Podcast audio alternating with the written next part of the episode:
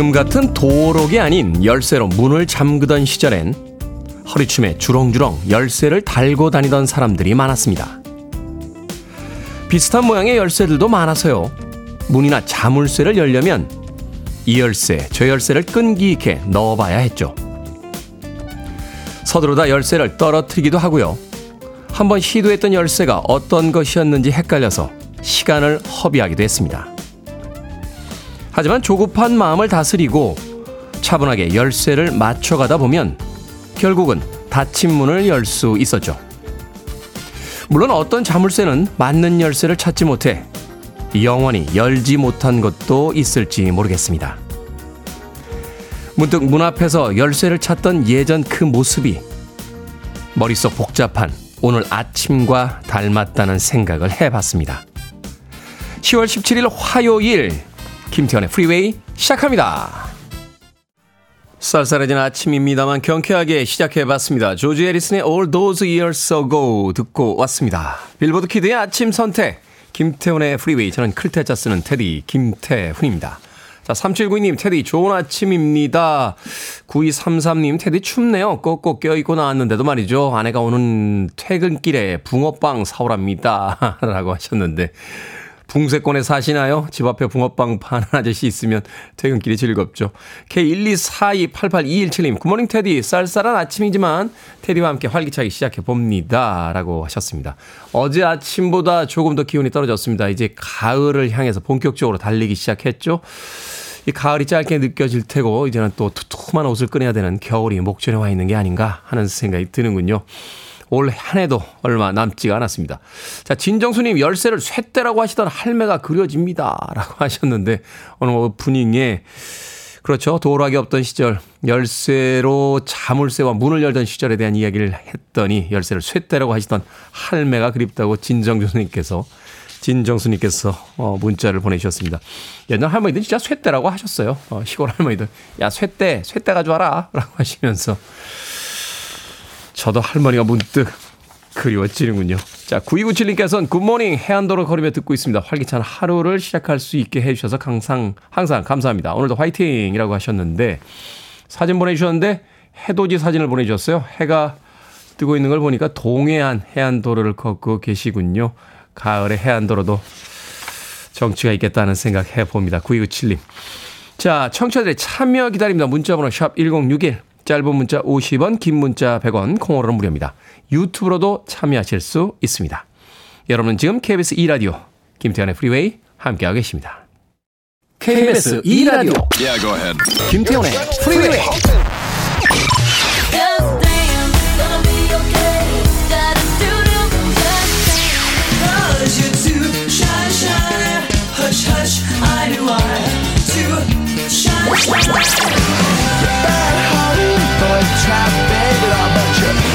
so damn high. As my heart stops breaking and We don't stop the music. 저희가 노래 잘한다라고 막 뽐내면서 노래를 부르고 있죠. 리조의 Good as Hell 듣고 왔습니다. 리조라고 하면 리조 이렇게 발음을 해야지 좀 더 본토 발음에 가깝지 않나 하는 생각이 듭니다. 굉장히 그 성량이 좋고요. 어, 고음에서도 굉장히 안정적인 그러면서도 뭐라고 할까 약간 힙합적인 그 리듬도 잘 소화하는 최근에 가장 예, 눈에 띄는 여성 아티스트 중에 한 명입니다. 리조의 Good as Hell 듣고 왔습니다. 자, 5239님, good morning입니다. 테디 한강 뛰고 왔어요. 매일 7시쯤 나가는데 1시간 일찍 나갔더니 또 다른 모습의 한강이 기다리고 있네요. 오늘도 화이팅! 이라고 하셨습니다. 야, 엄청 부지런하시네요. 매일 7시쯤 나가시는데 오늘은 6시쯤 나가서 뛰고 오셨다는 거죠. 아침 그 시간이면은 해도 뜨지 않았고요. 또 날씨가 좀 더 쌀쌀하게 느껴지는 시간인데 감기 걸리지 않도록 목에는 항상 예, 뭔가 좀 두르고 나가서 뛰시길 바라겠습니다. 5239님. 그렇죠. 저도 좀 나가서 좀 뛰어볼까 하는 생각을 했는데 예, 생각을 하고 있는 중에 또참 바람이 부네. 아, 나 이런. 나 이런. 5239님. 자, 그런가 하면 7112님. 테디, 저 오늘 35살 생일입니다. 저 원래 생일 이런 거 잘 안 챙기고요. 오히려 생일이 되면 축하받는 게 부끄러워서 감추는 편인데, 전국 방방곳곳 처음으로 이야기합니다. 신나게 축하 축하 부탁드립니다. 하셨습니다. 7112님의 35번째 생일 축하드립니다. 전국 방방곳곳으로 이야기해 드리겠습니다. 7112님. 7902님, 태훈님 good morning입니다. 오늘은 저의 49번째 생일입니다. 저를 낳아주시는 우리 엄마한테 감사드려요. 태현님 축하해 주세요. 전라도 광주에서 현주 드림이라고 또 7902님께서 그렇죠. 내 생일도 중요합니다만 고생해서 낳아주신 어머님에게 다시 한번 감사의 말씀 드린다고 또 광주에서 현주님께서 문자 보내주셨습니다. 고맙습니다. 아, 오늘 생일 맞으신 분들이 굉장히 많네요. K123747089님. 겁나 잘생긴 테디 오늘 제 생일입니다. 가족들에게 축하받았지만 겁나 잘생긴 테디가 축하해주면 너무 기쁠 것 같아요. 미리 감사합니다 하셨는데 축하해 드렸습니다. 미리 감사에 대한 저의 대답으로 축하해 드렸습니다. 생일 축하드립니다. 아, 4741님.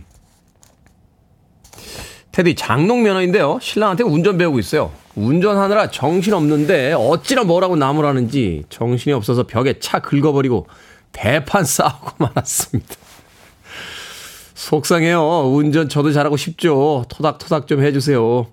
이 나이에 신랑에게 구박받으니 서럽네요. 4741님. 네.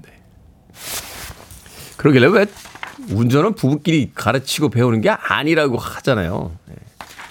옆에서 왜 그렇게 잔소리 하냐고요? 자기 죽을까봐. 자기 다칠까봐. 그래, 그래서 불안한 거예요. 불안한 게. 이게 원래 옆자리에 타면 불안해요. 어, 많은 분들이요. 이 얘기도 했었는데. 그 운전하실 때 자기는 알지 브레이크 밟는 거 그러니까 몸 딱 준비하고 딱 밟단 말이에요 근데 옆에서 아무 생각 없던 사람은 운전자가 브레이크 밟으면서 앞으로 훅 튀어나가거든요 그래서 조수석에 앉는 사람하고 운전석에 앉는 사람하고 이 자동차에서 느끼는 체감이 다릅니다. 위험에 대한 체감이. 아마도 옆에서 남편분 그런 심정이지 않을까 하는 생각이 드는데 그 와중에 또 옆에까지 긁어버리셨으니까 대판 싸우죠. 4741님. 그래도 어쩌겠습니까? 아, 초보 때 서럽지만 배워야죠. 남편분 잘 구스르시고, 알았어. 내가 나중에 운전 잘하게 되면 새 차 사줄게. 하면서 남편분에게 운전 잘 배우시길 바라겠습니다. 선물 보내드릴게요. 어, 역시 차 긁었을 땐 치킨이죠. 치킨하고 콜라 세트 보내드립니다. 자, 슈퍼 트램프의 음악 듣습니다. Breakfast in America.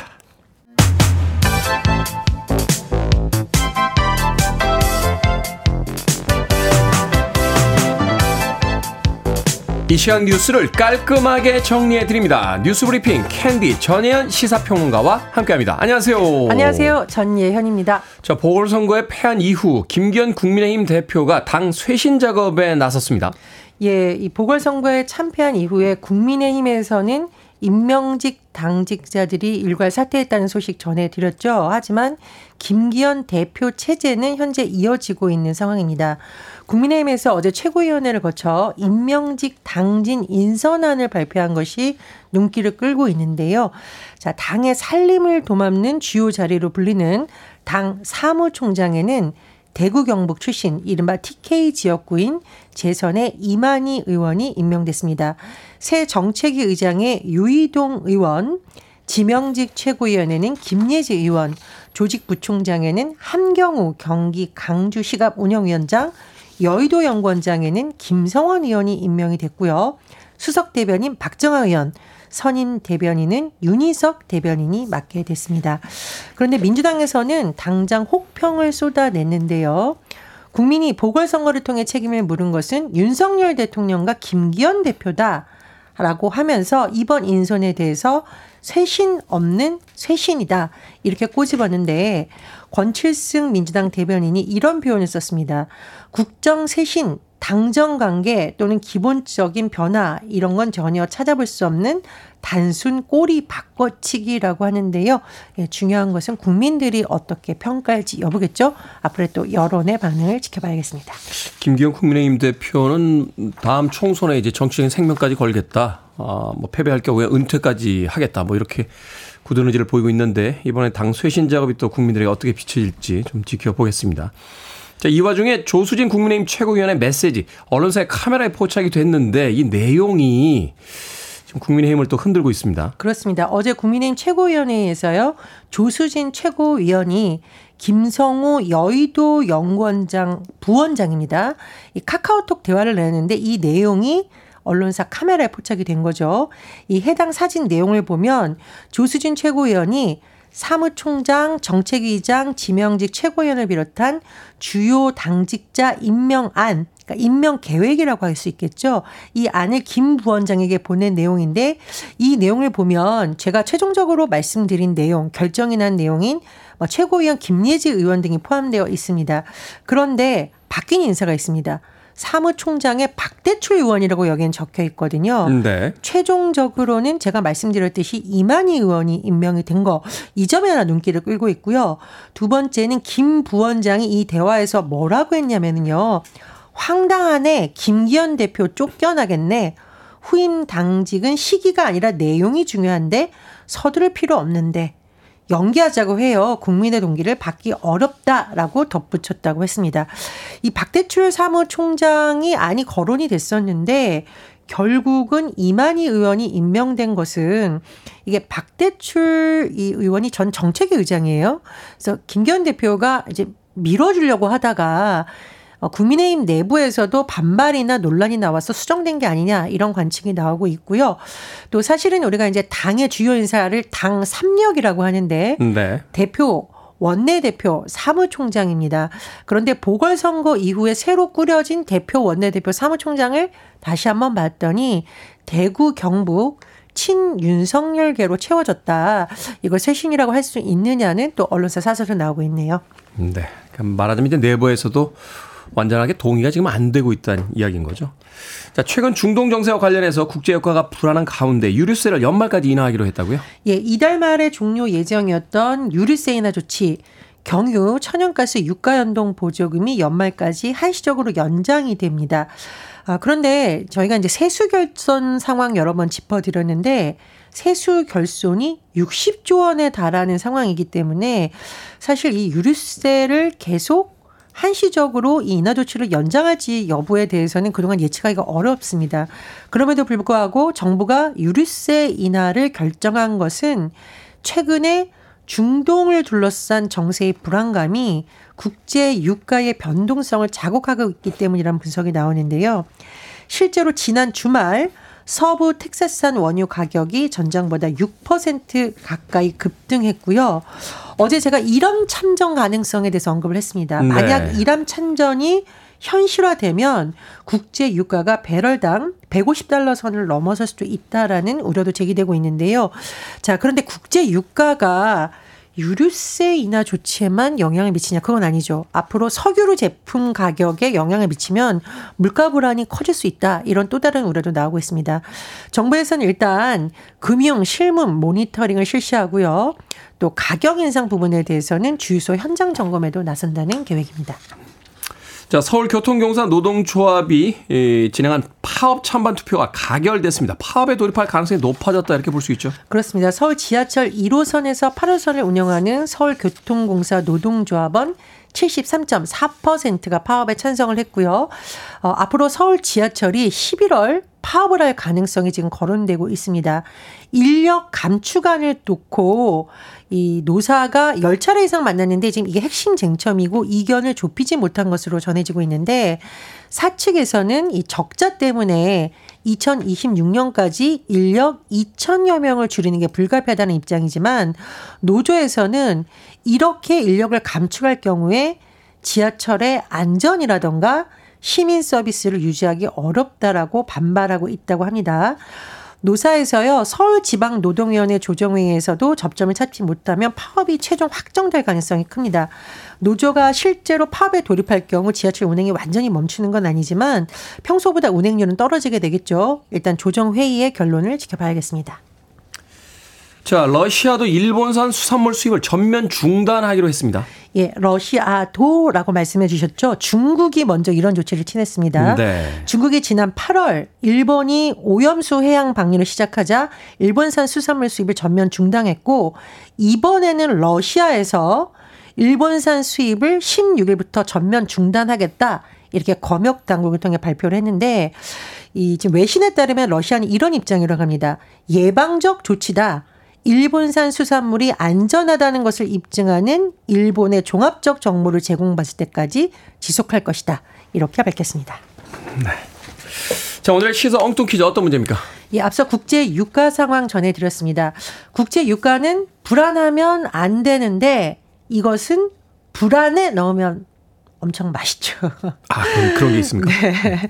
여기서 오늘의 시사 엉뚱 퀴즈 드립니다.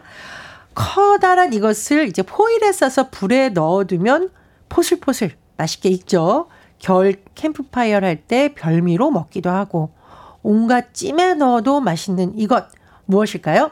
1번 초코과자, 2번 감자, 3번 고려청자, 3, 4번 판도라의 상자. 정답 아시는 분들은 지금 보내주시면 됩니다. 재미있는 오답 포함해서 모두 10분에게 아메리카노 쿠폰 보내드립니다. 겨울에 캠프파이어 할 때 이것을 호일에 싸서 불에 넣어 두었다가 별미로 먹기도 하죠. 온갖 찜에 넣어 먹어도 맛있는 이것은 무엇일까요? 1번은 초코과자, 2번은 감자, 3번은 고려청자, 4번은 판도라의 상자 되겠습니다. 문자번호 샵 1061, 짧은 문자 50원, 긴 문자 100원, 콩으로는 무료입니다. 뉴스 브리핑 전희연 시사평론가와 함께했습니다. 고맙습니다. 감사합니다. 레이디 가가입니다. Just Dance.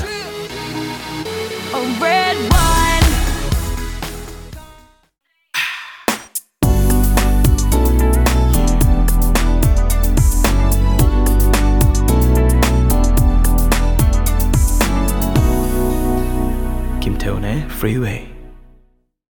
이 단순한 음악에 몸을 들썩이던 시대도 있었습니다. 생각도 시대도 조금은 지금보다 아, 간, 간단하고 단순했던 시절이 아닌가 하는 생각이 드는군요. 카자구구의 Too Shy 듣고 왔습니다.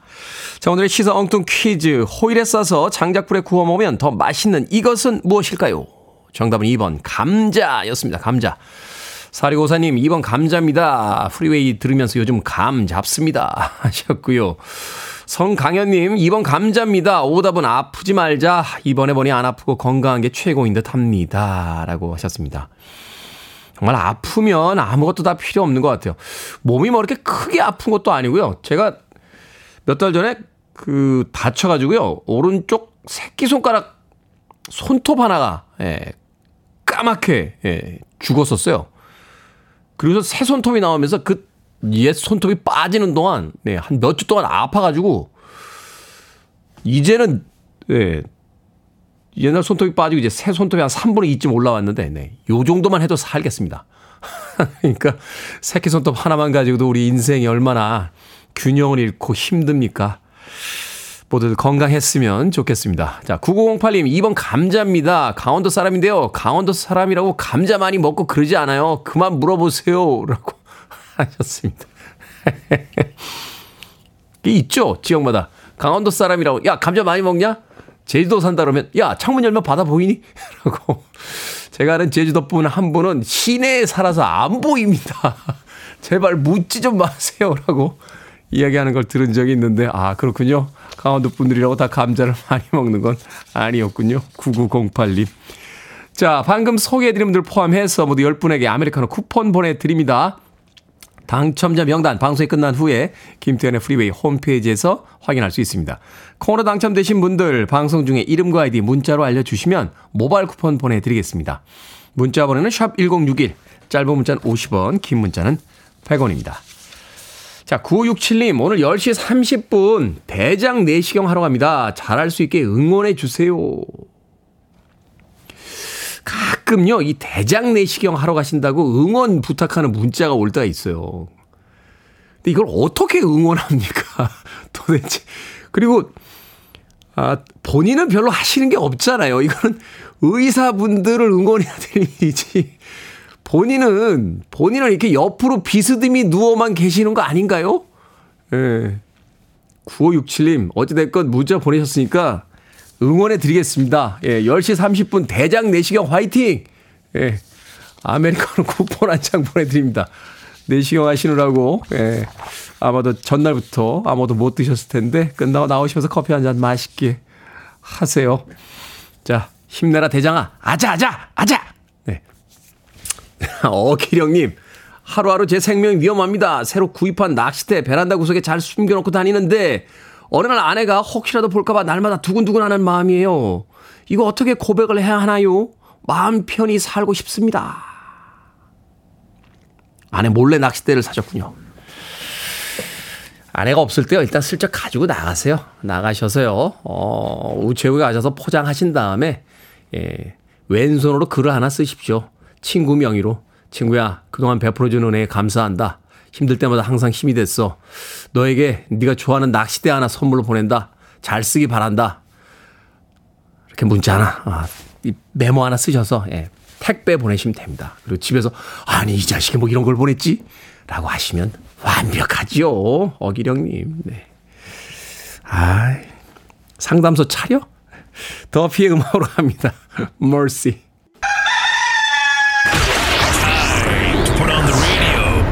김태훈의 Freeway. Are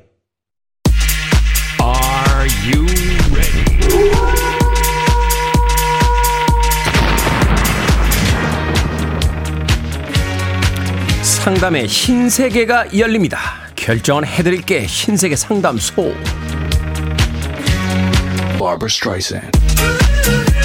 이은희님 남편이 얼마 전부터 취미로 색소폰을 배우고 있는데요. 거의 두 달에 한 번씩 악기를 교체하길 원합니다.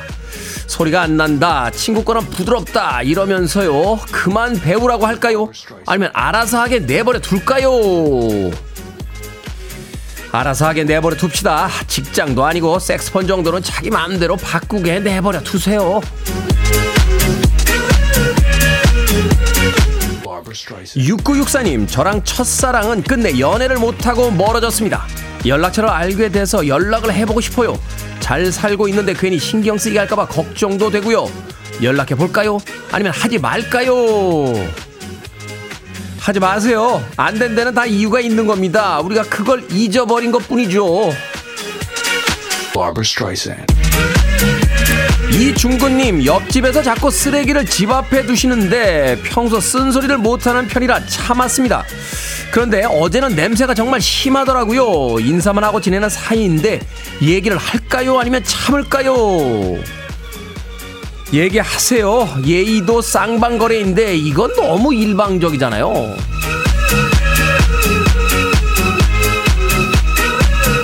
김봉주님, 제가 낚시하는 걸 아내가 안 좋아하는데 낚시 동호회에서 회비로 크루즈를 빌려 낚시를 한다고 합니다. 너무 가고 싶은데 거짓말하고 갈까요? 아니면 솔직히 말하고 갈까요? 솔직히 말하고 갑시다. 거짓말도 찝찝하지만 거짓말이 통하면 거짓말 습관됩니다. 복잡한 인생 밑장 빼지 말고 그냥 실화로 치세니까요. 방금 소개해드린 네 분에게 선물도 보내드립니다. 코너 뽑힌 분들은 방송 중에 이름과 아이디 문자로 알려주세요. 고민 있으신 분들 어떤 고민이든 마음 편히 털어놓으시기 바랍니다. 문자번호 샵 1061, 짧은 문자 50원, 긴 문자 100원, 콩으로는 무료입니다. 킬러스입니다. 휴먼. I did my best to notice. You're listening to one of the best radio stations around. You're listening to 김태훈의 Freeway.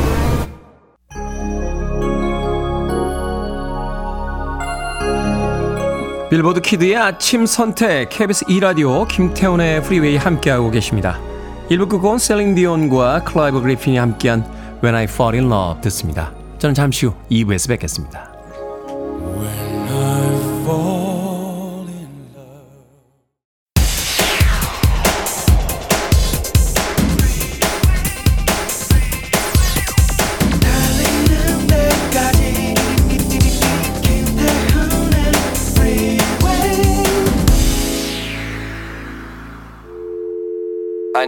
Arms around me. I need to feel your touch.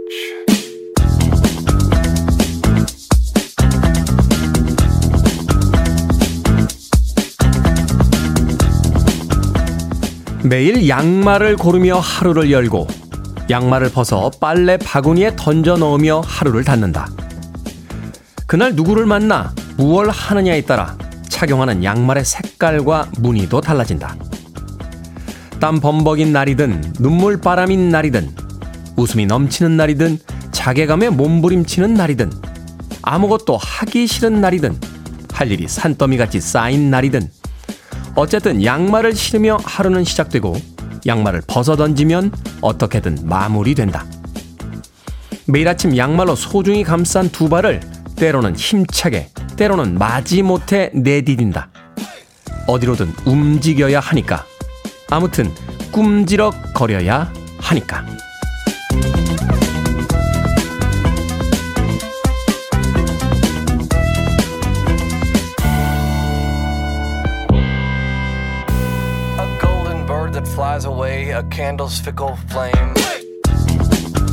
뭐든 읽어주는 남자. 오늘은 청취자 김진희 님이 보내주신 구달 작가의 책, 아무튼 양말 중에서 읽어드렸습니다. 하루는 심오하고 불가사의한 것 같으면서도 단순하죠. 일어나서 양말을 신고 열심히 발을 움직이다가 다시 양말을 빨래 바구니에 넣을 시간이 되면 하루는 끝나니까요. 오늘의 양말은 이왕이면 좋아하는 색깔, 보풀 없이 빳빳하고 깨끗한 것으로 골라 신어보죠. 양말을 의식하면서 기분 좋게 열심히 움직이다 보면 끝나지 않을 것 같던 하루도 마무리가 될 테니까요.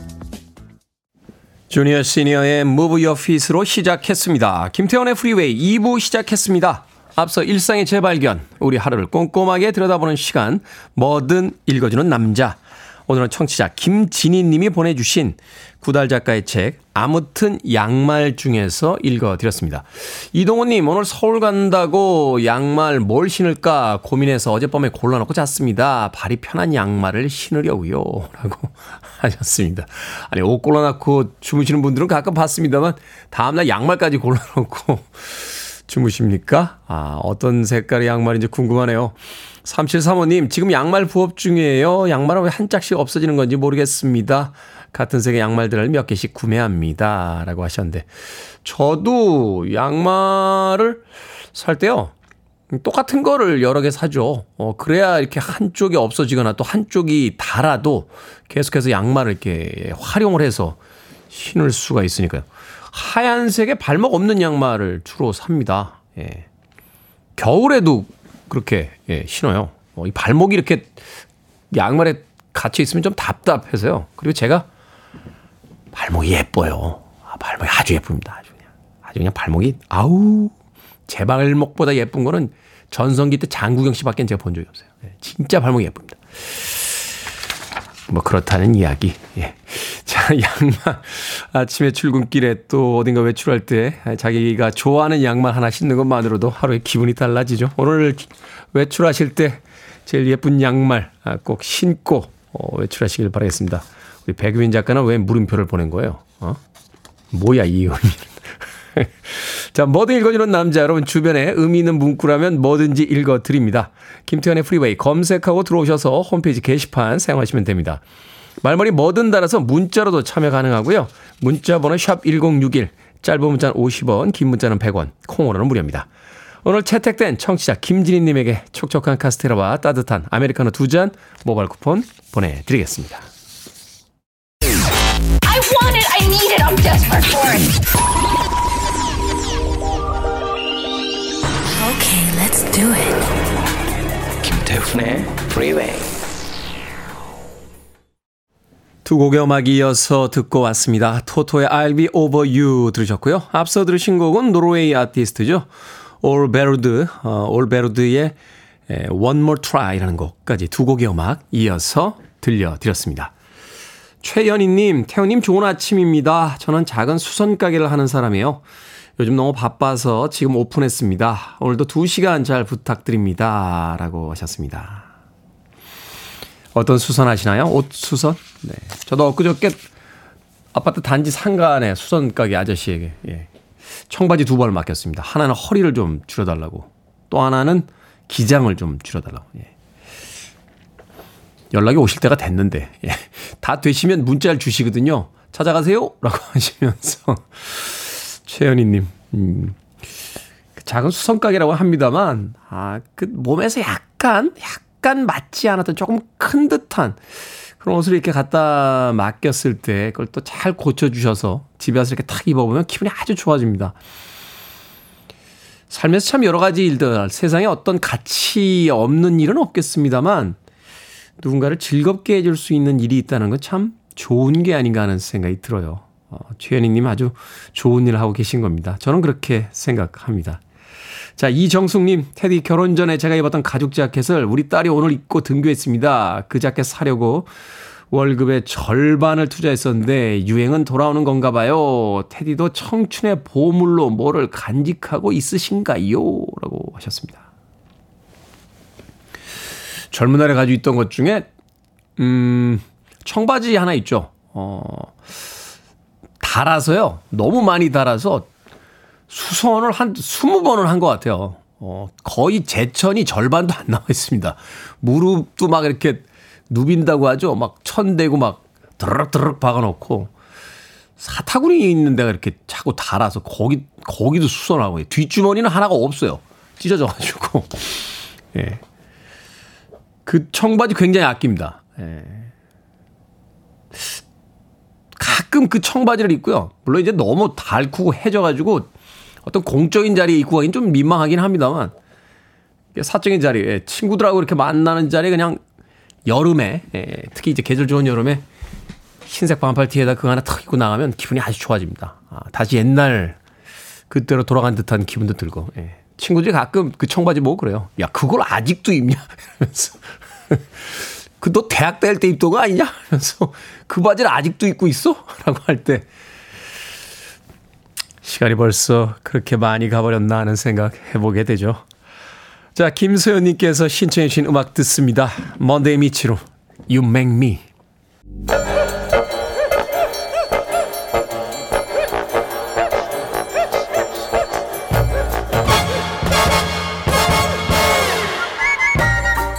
온라인 세상 속 촌철살인 해악과 위트가 돋보이는 댓글들을 골라봤습니다.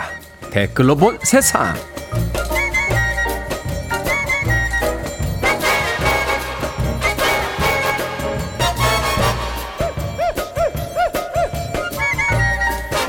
첫 번째 댓글로 본 세상 가족들과 호주로 이민 간 중국 여성이 SNS에 돈 자랑을 하다가 할아버지의 부정 축제 의혹에 불을 지폈습니다.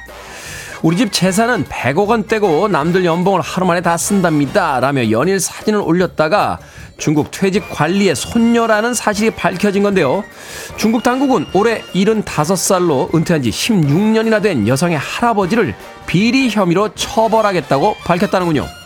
여기에 달린 댓글들입니다. 피알림. SNS는 인생의 낭비라는 명언을 다시 한번 떠올려 봅니다. 블루님. 이쯤 되면 할아버지가 제대로 된 삶을 살길 바라면서 손녀가 효도했다고 볼 수 있겠네요. 이래서 중국에서 인터넷 검열을 하는 거였군요. 우리도 도입이 시급합니다. 두 번째 댓글로 본 세상. 요즘 QR코드를 이용한 범죄가 늘고 있다고 하는데요. 사용자가 QR코드를 스캔하면 악성 코드가 탑재된 앱 설치를 유도해서 각종 개인정보와 금융정보를 빼가는 사기라고 합니다. 해외에서는 공식 QR코드 위에 가짜 QR코드 스티커를 붙이거나 주차 위반 딱지에 가짜 QR코드를 붙여 사기를 친 사례도 있다는군요. 여기에 달린 댓글들입니다. 구불님, 이런 거 보면 아날로그 시대였던 1990년대가 살기 좋았구나 싶습니다. 클릭 몇 번에 재산이 털릴지 어떻게 알았겠어요. 과일님, 세상 살기 점점 힘들어지네요. 서로를 의심하고 경계하느라 매일 온몸에 힘을 주고 사는 기분입니다. 이런 뉴스 들으면요, 정말 격렬하게 아무것도 하고 싶지가 않습니다. 네, 제가 게을렀던 게 아니에요. 정말 격렬하게 아무것도 하기가 싫어요.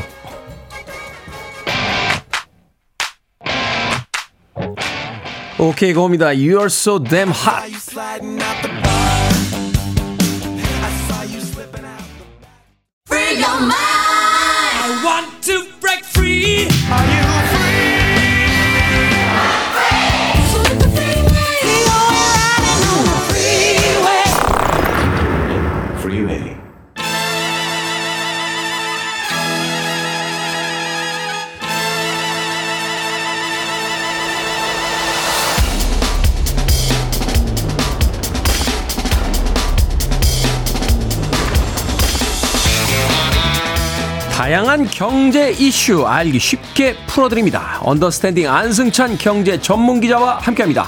이게 머니 사무소 안승찬 경제 전문 기자 나오셨습니다. 안녕하세요. 안녕하세요. 자, 최근에 이 상속세법 개정 논의가 꾸준합니다. 예. 그 과정에서 우리가 알고 있어야 할 쟁점들, 음. 그리고 상속세에 관한 전반적인 내용도 함께 짚어보도록 하겠습니다. 예. 먼저 이- 최근에요, 영국에서 상속세를 폐지하겠다 이런 뉴스가 있었어요. 어, 요거 굉장히 화제였어요. 왜냐하면 어, 영국이 근대적인 상속세를 처음 시작한 나라거든요. 그러니까 1796년부터 상속세를 도입했으니까 거의 이게 200년 넘는 어, 세금 제도인데 네. 이런 상속세 원조격인 영국이 우리 상속세 이제 폐지하는 방안 추진하겠다 이렇게 발표하니까 굉장히 뭐 화제가 됐죠. 어, 게다가 영국이 상속세율이 40%인데 이게 OECD 국가 중에서 일본, 한국, 프랑스 다음으로 높은 나라예요. 네. 그러니까 이렇게 많이 걷던 나라가 갑자기 상속세 없애겠다고 그러네요. 나오니까 영국 내에서도 사실 매우 뜨거운 논쟁이 일고 있습니다. 근데 사실은 뭐 상속세라는 게 도입이 된 이유가 이제 부가 자꾸 이제 되물림되는 걸 좀 줄여보자. 그래서 세대가 넘어갈 때는 좀 다시 좀 평, 평탄화시키는 게 맞는 거 아니야? 이런 배경에서 이제 나오긴 했는데 네. 그럼에도 불구하고 영국뿐 아니라 꽤 여러 나라들에서 상속세를 좀 개편해야 한다는 목소리들이 있거든요. 어, 프랑스도 공제 한도를 좀 높여보자 이런 논의가 음. 되고 있고 우리나라도 지금 상속세 계산하는 방식을 좀 바꿔야 하는 거 아니냐 이런 얘기들이 나오고 있어서 오늘은 이러저러한 상속세에 대한 얘기를 좀 말씀을 드릴까 합니다. 네.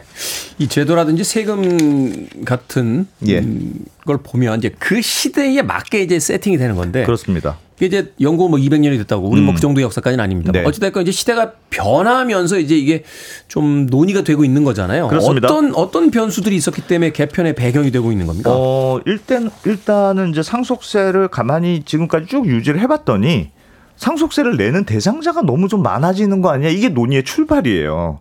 그러니까 아. 우리나라도 원래는 상속세를 내는 사람이 전체 국민의 1%도 안 됐거든요. 그러니까 상속세 예전엔, 예전에. 어, 그렇습니다. 상속세라는 거는 뭐 삼성 일가처럼 돈 많은 사람들이나 뭐 관심 있는 거지. 우리 같은 서민들이야 뭐 내거나 말거나 뭐 아무것도 모르겠다. 그렇죠. 이게 사실 이제 부자세잖아요. 그렇습니다. 어. 예, 예. 그래서 그런 인식이 강했어요. 근데 지금 우리나라의 경우에 지금의 상속세 체계가 만들어진 게 지난 2000년 김대중 정부 시절이었단 말이에요. 네. 그때 이후로 지금 20년 넘게 하나도 안 바뀌고 그대로 있으니까 상속세 대상자가 조금씩 많아지기 시작한 겁니다. 그러니까 왜냐하면 우리, 우리 나라는 지금 기본공제가 뭐 계산은 좀 복잡합니다만 아주 대략적으로 생각하면 한 10억 원 정도까지는 공제가 되고 10억 원이 넘어가는 재산을 상속해주면 이제 상속세 대상이 어떻게든 된다 네. 이렇게 보면 되는데 지금 우리나라 부가 지난 20년 동안 뭐 우리나라 GDP는 한 3배 이상 늘었고 물가가 쉽게 해서 오른 그럼요. 거죠. 어. 아파트 가격도 2000년에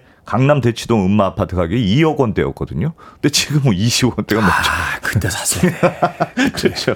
요즘 뭐 요- 요즘 뭐 서울의 아파트 가격이 10억 넘는 것들이 많으니까. 뭐 평균가가 뭐 9억 얼마 뭐 그렇습니다. 나오던데요. 그렇습니다. 그러니까 상속세를 내야 하는 대상자가 굉장히 많이 늘어나는 거고, 그래서 상속세 대상자가 많아지니까 이제 상속세가 이제 본격적인 관심의 대상이 되기 시작했고, 음. 요거 좀 제대로 내는 게 맞느냐 이런 얘기들이 나오는 건데요. 조금 더 근본적으로 들어가 보면 상속세라는 게 기본적으로 취지에 좀 맞는 세금이냐 이런 반론들도 있어요. 왜냐하면 내가 평생을 걸쳐서 세금을 다 내고 그리고 어쨌든 모은 건데 그걸 상속할 때 또 왜 세금을 내느냐 이거 이중과세 아니냐 이런 논란들이 있어요. 그러니까 아. 그래서 실제로 캐나다라든가 호주, 스웨덴, 노르웨이 이런 나라들은 상속세를 없앴거든요. 그럼 상속세를 없애면 세금 안 내는 거냐? 그게 네. 아니고 기존에 다른 세금들이 있으니까 그 세금으로 거두면 되지. 우리 뭐 취득세라든지 뭐 그렇습니다. 아니면 뭐, 뭐 수, 소득세 뭐 소득세 여기다가 어. 더 많이 하면 그렇습니다. 되지. 이런 컨셉이지 굳이 상속세를 따라 두는 게 맞느냐 이런 거예요. 그래서 부모님이 돌아가시면 이제 부모의 재산이 자녀들에게 상속이 될 텐데 이거를 상속세라는 이름으로 걷는 게 아니고 자녀들이 공짜로 돈이 세- 생겼으니까 소득에 대한 소득세를 매기는 방식으로 세금 거두면 되는 거 아니냐. 그렇죠. 세금의 주체는 사실은 받은 사람이 내야 되는 그렇습니다. 거지 전달해 주는 사람이 내는 건 아니잖아요. 그렇습니다. 그래서 어. 예를 들어서 부모가 예전에 한 1억 원의 집을 샀다고 해봐요. 근데 네. 그게 뭐 많이 올라가지고 오래돼서 이제 10억이 돼서 그거를 자녀한테 물려줬는데 우리나라의 경우에는 이 10억 원에 대한 재산에 대해서 상속세를 매기는 방식이죠. 근데 호주 같은 나라는 상속세가 없다고 말씀드렸잖아요. 네. 어떻게 하냐면 바로 상속세를 부과하는 게 아니에요. 그리고 그 집을 자녀가 물려받으면 집이 계속 팔 때까지는 세금을 안 물립니다. 네. 그러다가 그 집이 뭐 나중에 많이 올라서 20억 원이 됐다고 해봐요. 그러면 내가 산 게 아니고 부모가 1억 원에 샀잖아요. 그러니까 취득 원가를 1억 원으로 계산하고 네. 실제로 판 가격을 20억 원으로 계산하면 어. 차익이 19억 원이잖아요. 그렇죠. 19억 원에 곱하기 양도 차익세. 이렇게 매기는 방식. 아, 그게 더 많이 걷겠네. 요것도 그러니까 세금을 많이 안 걷는 건 아니에요. 네. 근데 다만 그 생전에 시- 그 씹고 양도 이게 부모가 살아 생전에 집을 팔았으면 그때 양도세를 내는 거고 안 팔았으니까 자녀한테 이해시켜서 어, 뭐 결국 판 시점에 내라는 거거든요. 그러니까 이거는 상속세 느낌은 있는데 양도소득세라는 하나의 세금으로 걷는 거니까 과세 체계가 조금 심플해지는 거 아니냐 이런 거고. 그건 의미가 있네요. 왜냐하면 이제 자녀들에게 어떤 주택을 이렇게 상속해 줬을 때 사실은 예. 상속세를 못 내서 네. 부모와 같이 산 집을 팔아야 되는 상황도 그렇습니다. 벌어지잖아요. 그렇습니다. 이거는 게다가 이제 당장 실현되지 않은 이익에 대해서는 세금을 매기지 않는다. 음, 음. 이런 효과도 있으니까 이런 방식으로 하는 게 조금 더 합리적인 거 아니냐. 이런 평가를 받기도 하죠. 언젠가 팔 테니까. 네, 그렇습니다. 언젠가 팔 때 그때 기록을 찾아서 원래 취득했던 거에 음. 차액으로 세금을 그럼 이제 나중에 집값이 오르거나 하면은 세금을 거둘 수 있는 그. 가능성이 더 커지고 예. 우리나라는 그럼 어떤 식으로 개편 논의가 이루어지고 있는 겁니까? 아, 요게 오늘 제일 중요한 얘기인데 네. 우리나라 거니까 우리나라 상속세 개편의 방향은 유산세에서 유산 취득세 방식으로 전환하는 게 핵심입니다. 요거 좀 외워 외워야 하는데 유산세에서 유산 취득세. 예, 그렇습니다. 우리나라 소득세는 지금 지금은 유산세 방식이에요. 유산세 방식이라는 건 부모가 돌아가시고 이제 남긴 재산 이 재산 전체 유산 전체에 대해서 세금을 매기고 그 세금을 자녀들이 알아서 나눠서 어 국가에 내야 되는 그런 음, 방식이거든요. 네. 근데 유산 취득세는 취득세라는 말이 뒤에 붙었잖아요. 그러니까 자녀 한명한 명한테 실제로 상속이 될 텐데 실제로 내가 얼마 받았느냐 자녀 입장에서 받은 돈을 어, 계산해서 그 금액에 대해서 세금을 매기는 방식. 이 굉장히 중요한 차이가 있어요. 그러니까 예를 하나 이 들어보겠습니다. 개별 과세를 하는 거네요. 그렇죠. 이전까지는 집단 과세를 했다가 그렇습니다. 아. 그래서 부모가 예를 들면 100억 원이 있다고 해봐요. 아, 아주 좋겠죠? 그럼 이걸 외동아들한테 이제 물려줬다. 네. 그러면 우리나라는 지금 뭐 최고 세율이 50% 상속세니까 단순 계산하면 자녀가 총 50억 원의 상속세를 내고 네. 외동아들이 50억 원을 받게 되는 아, 그렇죠. 이런 구조로 지금 돼 있어요. 근데 만약에 자녀가 진짜 많아서 한 100명쯤 된다. 좀 많긴 하지만 계산을- 계산을 예를 들어 계산하기. 쉽- 쉽게 예, 예, 100명쯤 된다고 예. 생각해 봐요. 그러면 이런 경우에는 자녀 한 명이 아무리 많아도 내가 받을 수 있는 금액은 사실상 1억 원이잖아요. 1억 원이죠. 근데 지금의 유산세 방식은 어떻게 되어 있냐면 내가 받는 금액은 1억 원밖에 안 되지만 어쨌든 네 부모가 총 재산이 100억 원이 아니냐. 그럼 100억 원 전체에 대해서 상속세를 매기고 그걸 자녀들이 십시일반해서 그럼 나는 넌 5천만 원씩 다 하네. 100명이. 음. 그래서 50억 원을 걷어가는 방식이에요. 근데 유산 취득세 방식으로 만약에 개편이 된다. 그럼 자녀 기준으로 생각한다고 말씀드렸잖아요. 네. 그래서 아무리 부모가 얼마 있는지는 중요하지 않고 내가 1억 원 받은 것만 생각하는 거니까 내가 상속세 실제로 1억 원 받은 건 대부분 공제가 되거든요. 이 정도 금액은. 아. 그러네요. 세금 하나도 안 냅니다. 어. 어, 그러니까 요 같은 100억 원을 상속 받는 경우라 하더라도 이게 내가 실제로 1억 원을 받는 거로 세금을 매길 거냐? 아니면 부모의 전체 재산을 매길 거냐? 음, 요거에 음. 따라서 어, 세금이 달라지는 거고. 그러니까 실제로 상속 받는 사람을 중심으로 세금 걷는 게 맞지. 어떻게 부모님 재산 전체에 대해서 먼저 세금을 걷 매기고 그걸 자녀들한테 거는 게 과연 합리적인 방식이냐. 그러네요. 국세청이 네. 자기들 너무 편하게 하- 하려고 이런 방식을 쓰는 거 아니야. 이런 지적들이 있고요. 실제로 OECD 국가들 중에서 어, 상속세가 있는 나라들은 대체로 유산세보다는 유산 취득세 받는 음, 사람 중심으로 하는 게 훨씬 많습니다. 음, 그래서 어, 전문가들도 다른 건 뭐 잘 몰라도 어, 이게 뭐 부자 감세라서 사실상 조금 조심스럽긴 합니다만 상속세 계산 방식은 그래도 좀 합리적으로 바꾸는 게 뭐 괜찮은 거 아니냐. 뭐 실제로 이렇게 바꾸면 상속세는 받는 사람의 계산 음. 곱하기 되는 거니까 실제로는 조금 줄어드는 효과는 있을 겁니다. 의미가 있네요. 음. 어, 사실은 뭐 세금이 어느 게 더 많이 거치냐 적게 거치냐를 떠나서 예. 사실은 이제 합리적인 방식으로서 이루어져야 되는 건 맞는 거니까. 저는 뭐 아이도 없고 그런데 왜 이렇게 홍보를 음악 듣고 와서 계속해서 예. 이 상속세에 대한 이야기 나눠보도록 하겠습니다. 척 맨지오니의 음악 듣습니다. Give It All You Got. KBS의 전설적인 라디오 프로그램이죠. 황인용의 영팝스의 시그널로 사용됐던 척 맨지오니의 Give It All You Got 듣고 왔습니다. 자, 빌보드 키드의 아침 선택, KBS 2라디오, 김태훈의 프리웨이 함께하고 계십니다. 이게머니 사무소 경제 전문 안승찬 기자와 상속세에 대해서 알아보고 있습니다. 게시판에 나도 상속세 내고 싶다 하시는 분들이 굉장히 많으신데. 예, 예.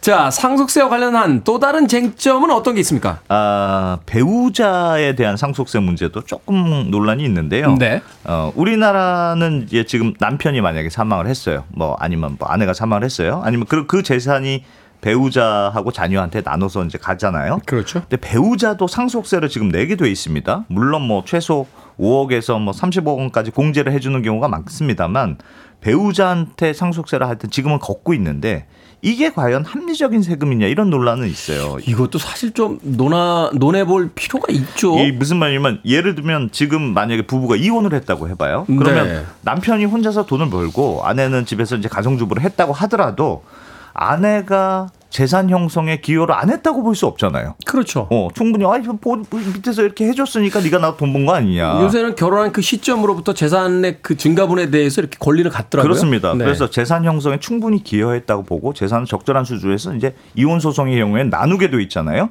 이런 식으로 이혼의 경우에는 남편의 돈이 아내한테 가더라도 상속세 같은 세금이 없잖아요.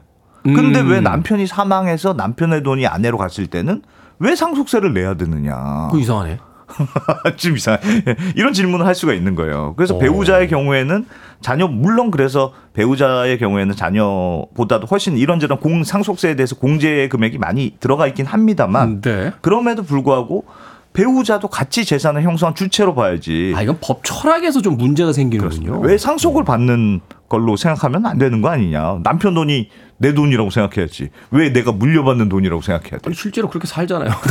남편 돈이 내 돈이고 내 돈은 내 돈이고 이렇게 그렇죠. 다 쓰면서 살고 있는데 이런 문제 제기들이 있어요. 그래서 실제로 해외 경우에는 상속세가 있는 나라들을 이라 하더라도 배우자에 대한 상속세는 적용하지 않는 음, 나라들도 꽤 있거든요. 음. 그래서 이런 것도 상속세와 관련해서 우리가 한번 생각해 볼 만한 주제라고 할 수 있습니다. 아, 이거는 생각해 보니까 세금의 어떤 걷는 어떤 효율 이런 걸 떠나서 예. 약간 논리적으로 말이 안 되는 네, 경우들이 네, 많군요. 예, 그런 그런 것들이 있습니다. 네. 어. 상속세율도 나라마다 차이가 있잖아요. 우리나라는 예. 어떤 편입니까? 앞서 잠깐 어. 이야기하셨을 때 OECD 국가 중에서 최상위권에 있다 이런 그렇습니다. 우리나라 해줬는데. 굉장히 높은 편이죠. 우리나라 지금 최고 세율이 50%인데 네. 우리나라보다 높은 나라가 일본이 유일합니다. 근데 일본이 55%니까 우리 일본이 1위, 우리가 2위 이렇게 되어 있는데 그래도 우리나라는 사실상 대주주의 경우, 뭐 삼성 일가처럼 그런 대주주의 경우에는 그런 재산을 상속할 때는 할증이 또 붙어가지고 60%가 되거든요. 아. 그래서 이렇게 따지면 우리나라가 하여튼 전 세계에서 제일 높은 나라라고 볼 수 있고 일본의 경우는 55%여도 이런저런 가업 상속의 경우에는 유해해지는 것들이 많이 있어서 우리하고는 조금 상황이 다. 하여튼 우리가 높긴 높아요. 네. 미국의 경우는 상속세율이 최대 40%로 돼 있는데 우리보다 낮네요. 우리보다 낮지만 전 세계적으로 보면 꽤 높은 편인데 네. 미국은 공제 금액이 얼마냐? 천만 달러로 돼 있습니다.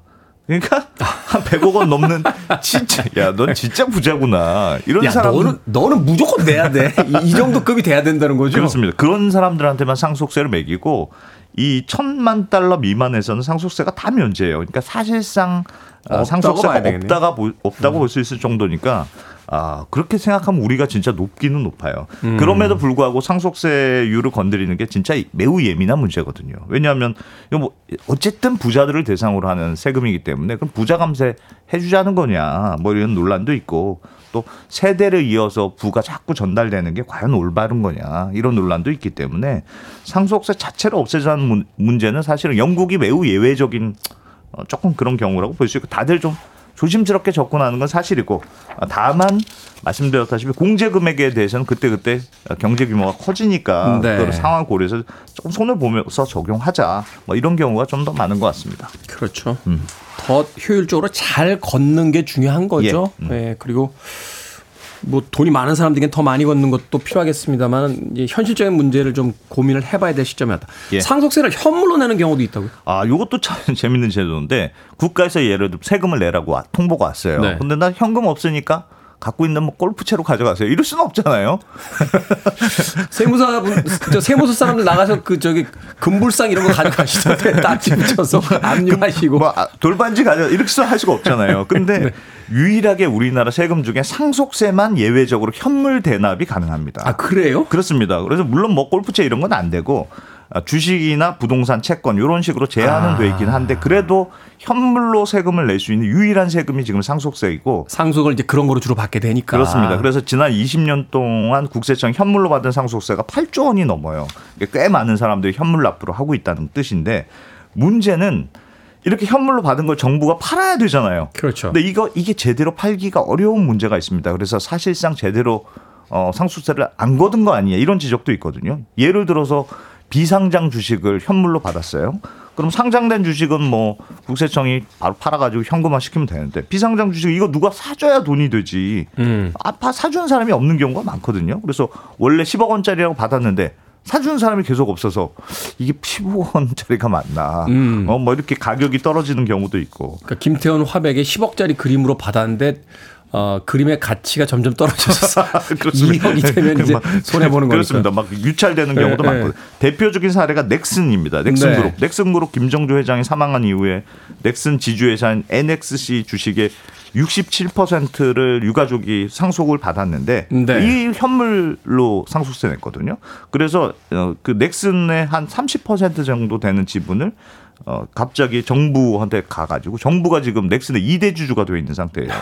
근데 이게 장부가로 따지면 한 4조 원 정도 되는 어, 엄청난 이거야. 주식이긴 한데 이 주식을 누가 사주는 데가 없는 겁니다. 왜냐하면 경영권 행사할 수 있는 주식도 아니고. 아니고. 아, 그러니까 뭐 아무도 안 사가니까 정부 입장에서는 이게 무슨 애물단지처럼 됐는데 음. 워낙 상속세라는 게 많이 내야 되는 사람들이 있다 보니까 돈으로 내라 그러면 진짜 못 내는 사람들이 있어서 그래서 이렇게 현물을 허용해 주긴 제도를 쓰고는 있는데 네. 가끔씩은 또 이렇게 애매한 사례들이 있어서 이 제도는 또 괜찮은가 이런 논란도 조금 있습니다. 복잡하군요. 음. 네, 현실화되는 어떤 또 새로운 어떤 개편을 좀 기다려 보겠습니다.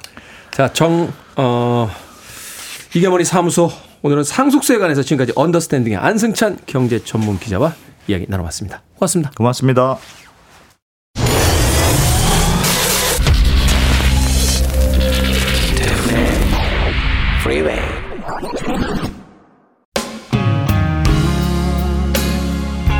KBS 라디오 김태훈의 프리웨이 오늘 방송 여기까지입니다. 오늘 끝곡은 정복수님의 신청곡 마이클 볼튼의 When a Man Loves a Woman 듣습니다. 편안한 하루 되십시오. 오늘 아침 조금 쌀쌀합니다. 따뜻하게 나오십시오. 전 내일 아침 7시에 돌아오겠습니다. 고맙습니다.